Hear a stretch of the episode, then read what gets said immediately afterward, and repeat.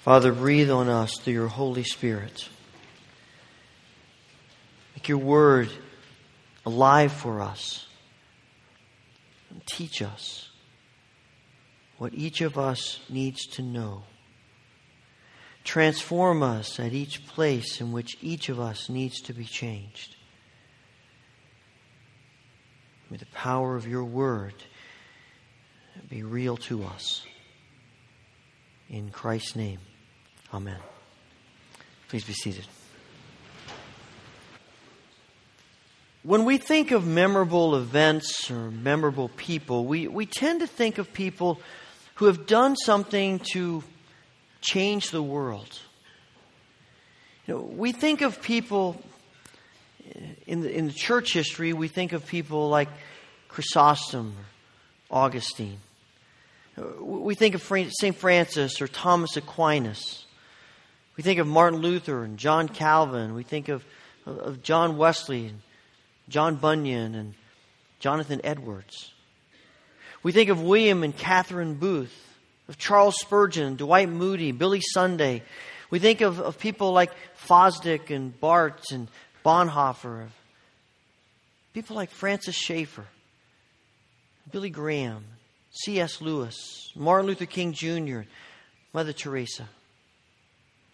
And these are memorable people. We, we remember them because they held a high office or because they, they wrote a timeless piece of literature or they, or they, preached, a grand, they preached grand sermons or because they, they started a movement that, that triggered amazing spiritual and, and social renewal. And we think about them and we remember them and we value them and we reference them because they did something that grabbed the attention of the world. That's what makes them memorable.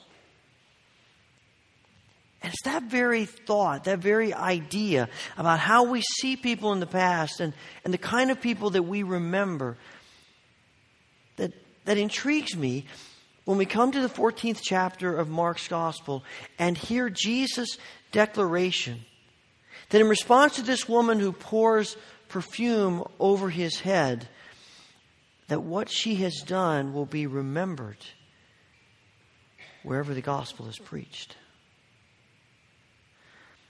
That's an amazing statement that Jesus makes. And, and the question that comes to my mind is I want to know What's so important and what's so memorable about it? Why does Jesus declare that, that this woman's act will be remembered? What is it about what she does that draws such praise from Jesus? And if we're followers of Jesus Christ, if Christ is important to us, then we need to know what is it about what she does that so pleases Jesus. Because maybe, maybe, there's something about what she does that pleases Jesus that you and I need to do. Jesus has gathered with his disciples and probably some other people at the home of a man who is known as Simon the leper. Now, how would you like to go through life with that nickname? Simon the leper. You know, I, I thought about that. I'm thinking of you know, a, a, a, grade school name that you get tagged with that you aren't all that thrilled about, but you just can't quite get rid of it. And it follows you all of your life. And here, this guy is known as Simon the leper. But I have a feeling that, that Simon doesn't mind that name. Because more than likely, he is a man who at once had leprosy, and because of that was separated from society, but he's been healed, probably by Jesus.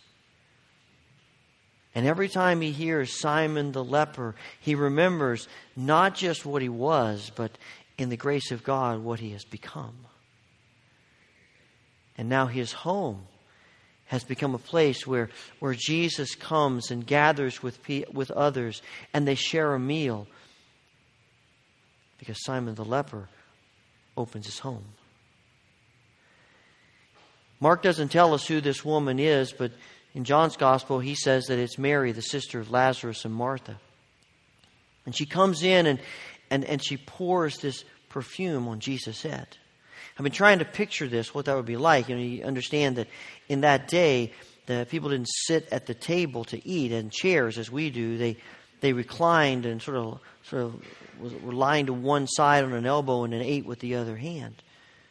And so Jesus would have been almost perpendicular to the floor as she stood over him or knelt over him even. And you wonder did she did he see her coming and watch her unwrap this this bottle and pour the perfume or did she come from behind him and surprise him?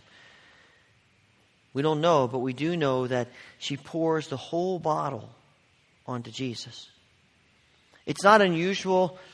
Scholars tell us that people would come into a home and, and a few drops of perfume might be, might be placed on their, their head just to refresh them as they came in from the dusty streets and prepared to eat. And so no one is, is upset that she's there, and, and no one's upset that she wants to anoint Jesus.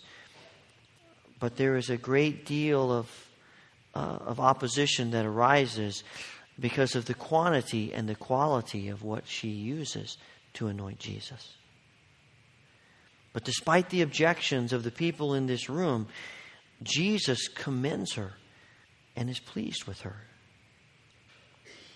You know, you and I tend to be, I think, relatively guarded about our expressions of our of the spiritual part of our lives.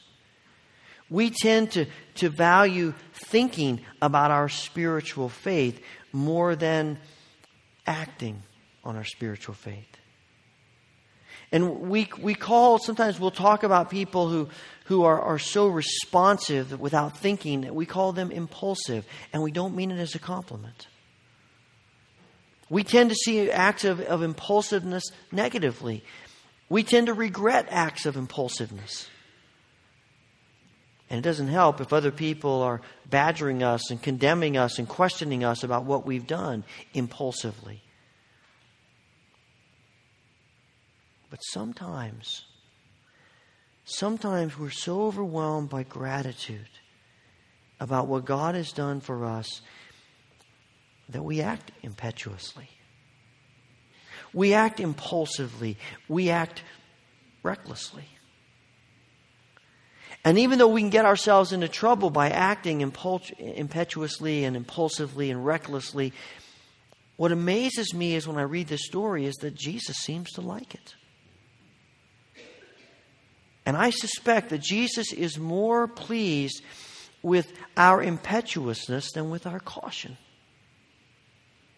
Now, there's a place for planning and preparation. There's certainly a place for thinking about our faith. We need to think about our faith, it's important and essential. Jesus commands his followers to watch and prepare and to be ready. And many of the parables are, are, direct us to, to these very commands. But our watching, our preparing, ought to exude a spirit of, of recklessness and of impetuousness toward God if our life in Christ is going to be defined by one or the other, I get the feeling that Jesus would rather have us be more impulsive than too cautious. That he would rather have us be reckless and generous than safe and guarded. And I suspect that that's a struggle for most of us.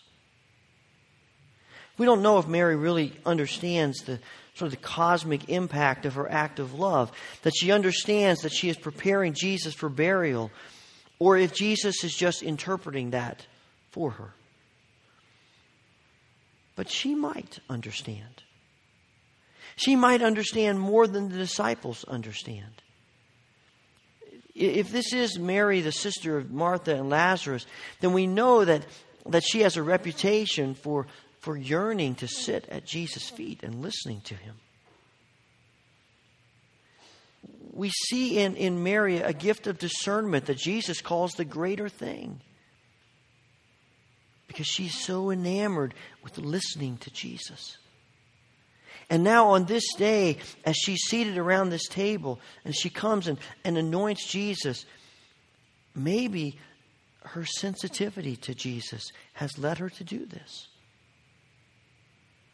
She may not understand all that's taking, about to take place, but she may seem to understand that the end is near and it's something the disciples completely miss. Maybe her ears and eyes and spirit are so connected to Jesus that she's listened so much to Jesus. She's so enamored with Jesus that she sees that which other people don't see. And she hears what other people miss, and she senses what other people are oblivious to. But whether this is her intent or not, we know that Mary gets so wrapped up in Jesus that she can't help but respond recklessly toward him. Now, does that imply that, that every, every act uh, toward, toward God ought to be reckless? No. There's a place for, for caution and, and consideration. But my question is is there anything of reckless faith and reckless love in our lives? Do we ever feel so overwhelmed by gratitude for what God has done for us that we, we simply cannot contain ourselves? We can't help but doing something that other people might not understand. Is there any kind of uh, uh any time when when we are so overwhelmed with the grace of God at work in us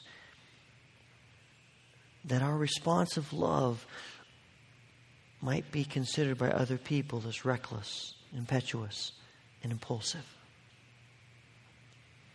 Do we ever get that wrapped up in Jesus?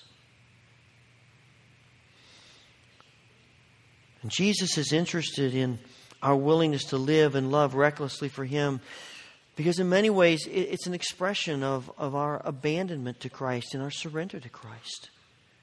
Mark is the only gospel writer who tells this story, who also tells us that, that Mary breaks the jar before she pours it on Jesus' head. And it's an interesting nuance, particularly when you realize that the word that Mark uses doesn't mean to just tap it on the table. It Doesn't mean just to, to crack it a little bit or just to, to pop off the end of it, as would be the normal practice. It means that she takes it and smashes it on the table. She couldn't superglue the thing back together if she wanted to. And there is, there, there is a powerful symbol of reckless love as surrender and, and abandonment to Christ in that picture. It's a kind of, of expression that doesn't hold anything back. It, it is faith and love that's fully in all the way, nothing held back. She could have taken the bottle and poured a little bit and then recorked it. She could have even taken the bottle and poured the whole thing and then taken the bottle back. But she smashes it because it's all about Jesus. You know, we're pretty good at, at pampering ourselves, at, at doing extravagant, even reckless things sometimes for ourselves, for our family, for our friends. And, and that's okay to do that. But when was the last time we did something extravagant and reckless for God and for His kingdom? When was the last time we gave our money recklessly to the church or to a missionary endeavor or to, or, or to a, a local outreach, helping people in need? When was the last time we gave our time recklessly to the church or to a missionary endeavor or, or to a local outreach helping people in need? When was the last time we gave our gifts and our talents and our abilities recklessly to the church, to a missionary endeavor, to, to local outreach, trying to help meet the needs of people? When was the last time the kingdom of God benefited from our reckless generosity. I think it would please Jesus for us to do that sometimes. I think it is a sign of, of our willingness to ab- be abandoned to ourselves and to surrender to Christ when we take these steps sometimes. And I suspect that our unwillingness to ever act recklessly or impetuously for Christ might well be an indication that we're holding back on Christ. But we need to understand that our that not everyone's going to be thrilled with our, with our acts of love. The gospel writers love irony. And it, it's so ironic at the beginning of this chapter. Mark tells us the Passover is coming, and it's time to prepare for the high holy day of uh, when the Israelites turn their attention back to that time in, in, in Egypt, in Exodus, when God, in His grace and mercy, rescued them and brought them out of slavery and made them a people and a nation. It, it is one of the highest days of the year for the Israelites. But the people who ought to be most interested in preparing to worship God and express their gratitude to God are instead plotting to murder the Son of God. This high holy day, just, just 48 hours away, and all they can think about is, is killing this man who is healing the sick and, and giving sight to the blind and giving dignity to the poor and hope to the hopeless and teaching the Word of God with great authority. And yes, they are hesitant to carry out their act of injustice at the time of the feast, but not because they don't have time to mess with it because they're so enamored with worshiping God, but because they're afraid that the pilgrims who have teemed into Jerusalem and are enamored with Jesus might riot. That's what's keeping them back. And the religious leaders aren't planning to arrest Jesus. They're planning to wait until after the feast is over. But when we come to verse 11, we discover that Judas speeds up their plans. He comes to them and says, I'll help you, and I'll help you do it now. And the event that triggers Judas's response is this woman's act of reckless love. That's not the only reason that Judas decides to betray Jesus, but it seems to be the straw that breaks the camel's back.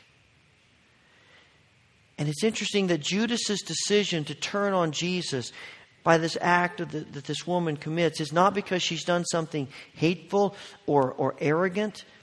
She doesn't taunt them about how great she is. There's no arrogance in anything she does. It's just pure love. And yet, in response to love, is betrayal. And when God, when we do what Christ calls us to do, when we live with a holy abandonment to God that, that often comes out in these, in these acts of reckless love, there are people who aren't going to like it. God's people have been perhaps most persecuted in the times when they have stood tallest as a witness of love and mercy and grace. And sometimes we attempt to do what's right. We live all out for Christ, and there are people who don't like it. For some reason, they feel embarrassed or guilty or uncomfortable or threatened, and the response is opposition. And sometimes the opposition is severe. But I suspect for most of us, the opposition will be more a case of, of, of maybe misunderstanding or discouragement. For some people, the problem of, of reckless love is simply money. For some people, everything's about money. Every decision's about money. The religious leaders believe that they can, they can get to Jesus if they just have enough money. Judas will betray Jesus for the right amount of money. And maybe as the people sit around this table and they, they, listen to, to what Judas has to say, and, and in that moment, maybe it makes sense to them as he condemns her and talks about giving the money to the poor, and they jump on board with him. And they accuse Mary of being wasteful. You're not doing the right things with your money. And we too struggle with a warped view of money. We believe that, if, if not consciously, subconsciously, that money make us happy and secure and, and, and keep us in control. And money is often at the center of our discussions, even in the church, about what we can and can't do. Money can drive our perspectives and our objections and our approvals. But Jesus says that a person's life and and his church isn't measured by possessions. Paul says the love of money is the root of all evil, and James is, is irate that the church is, is catering to the people who have the most money. And history reminds us how easily money can corrupt. And it's very difficult to be reckless for Christ when we're enamored with money and possessions. Because we want to hang on to them. We want to use them selfishly instead of selflessly.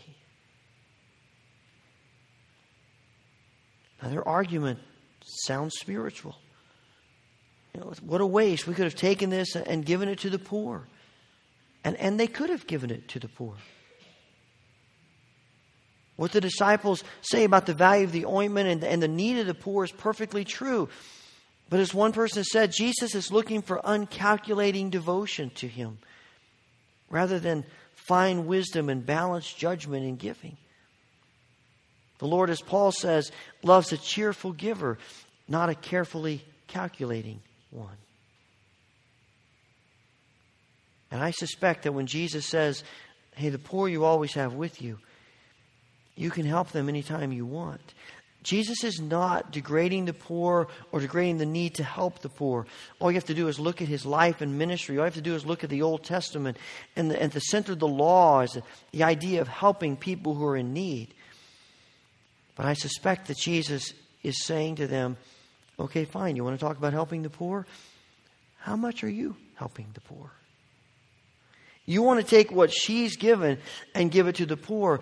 What about what you already have? How much of that is being given to help the poor? You can help the poor anytime you want to. The problem is you don't want to. So don't condemn her for doing something for me. Reckless love declares, I'm willing to give it all for Christ.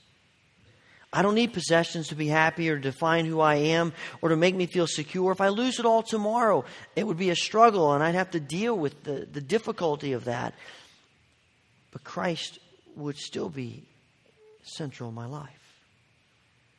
As someone has said, people who have Christ and everything else have no more than people who have Christ and nothing else.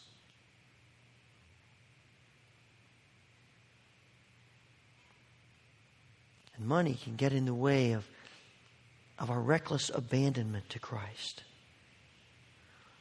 But for others, the problem is not so much money as it is fanaticism that frightens them. It's okay to believe in Jesus, just don't be too serious about it. It's okay to follow Jesus, just don't get caught too caught up in it. It's fine to be a Christian, but keep it to yourself. It's okay if you want Jesus to be the center of your life. Just don't let it affect how you live and the decisions that you make. Because if you do a lot of, uh, of great things, it might make me look bad for one thing, but also I get nervous about you being a fanatic about Jesus. And sometimes the people who are most fearful of our fanaticism are the people who are closest to us. I love the story of of Robert Short, who, who was raised in a religious home but in high school became an agnostic.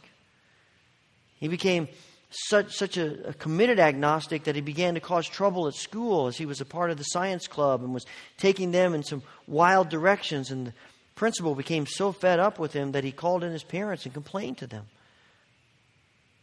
As he and his mother were sitting at the kitchen table, tears running down her face, she said, I thought we raised you right. I never thought it would come to this. My son, an agnostic.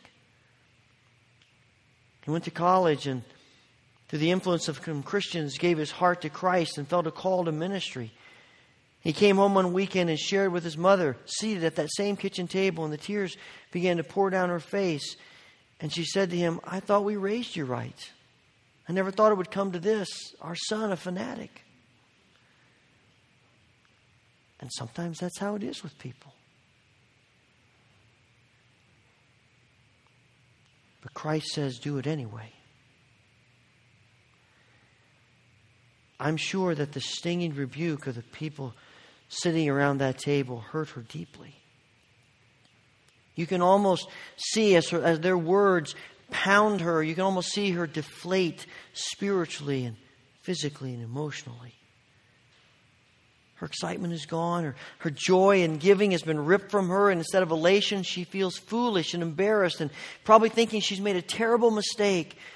And she begins to slink away in shame and humiliation.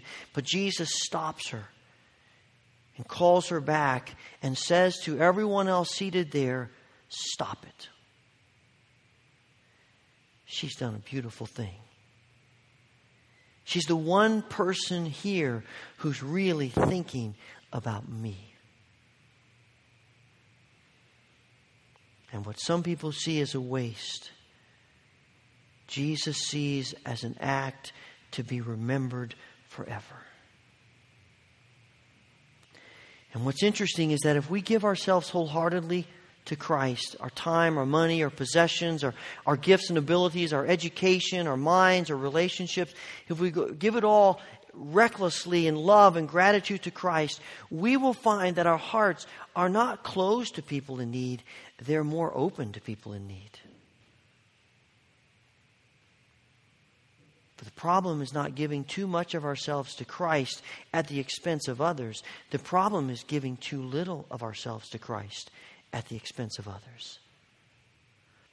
The problem's not that we are too reckless in our adoration and commitment to Christ, but that we're too cautious and hesitant about following Christ. And it's our cautious hesitancy that will lead us to not care about people in need.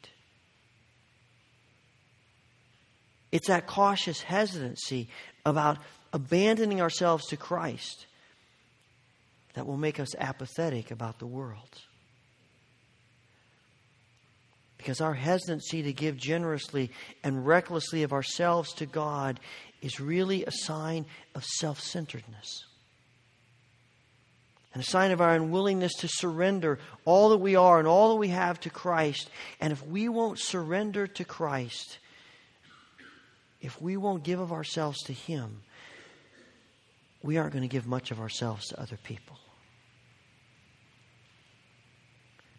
In a few short hours from this event around the table in Simon's house, Jesus will gather his disciples for another meal. It will be their last meal before Jesus is arrested and crucified. And on that second night, at that second meal, Jesus, in the bread and the wine, offers them his broken body and his shed blood. And he tells them to remember this night. Remember his sacrifice. Remember that every time they gather at the table, remember what he's done. And I don't think you can separate these two meals. I don't think you can understand Mary's act of reckless love until you begin to understand Jesus' ultimate act of reckless love. It's Jesus' love that gives meaning to Mary's love. It's Jesus' willingness to go to the cross that makes Mary's willingness to give of her possessions so memorable. And today, as we prepare to gather at this table, we remember. We remember Jesus and we remember Mary. We remember the cross and we remember the shattered bottle. We remember Christ's ultimate sacrifice and we remember Mary's generous sacrifice. And as we remember what Christ has done and remember what Mary has done, we hear the cross calling us to come and sacrifice to shatter the bottle of our lives and surrender, to throw caution to the wind. And in gratitude for Christ's grace, give ourselves recklessly, impetuously to Him.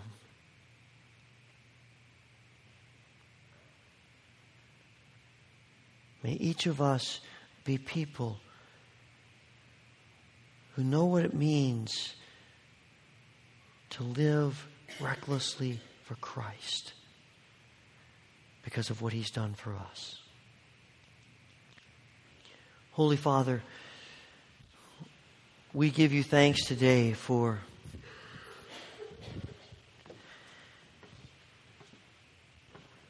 for the cross and for the ultimate sacrifice of Jesus. We also give you thanks for, for, for Mary's sacrifice. And we pray today that you will help us to be less guarded and less cautious and more open and abandoned to you with our love and our gifts and our possessions and our very selves. Father, as we prepare to, to celebrate this feast, we pray that you will pour out your Holy Spirit's blessing upon the bread and the wine of which we are about to partake. We pray, Father, that your Spirit will so fill these elements that as we eat them and drink them, that your Spirit will once again fill us. Lord God, we thank you for the cross. May we be people who remember and hear your call as we receive. Amen.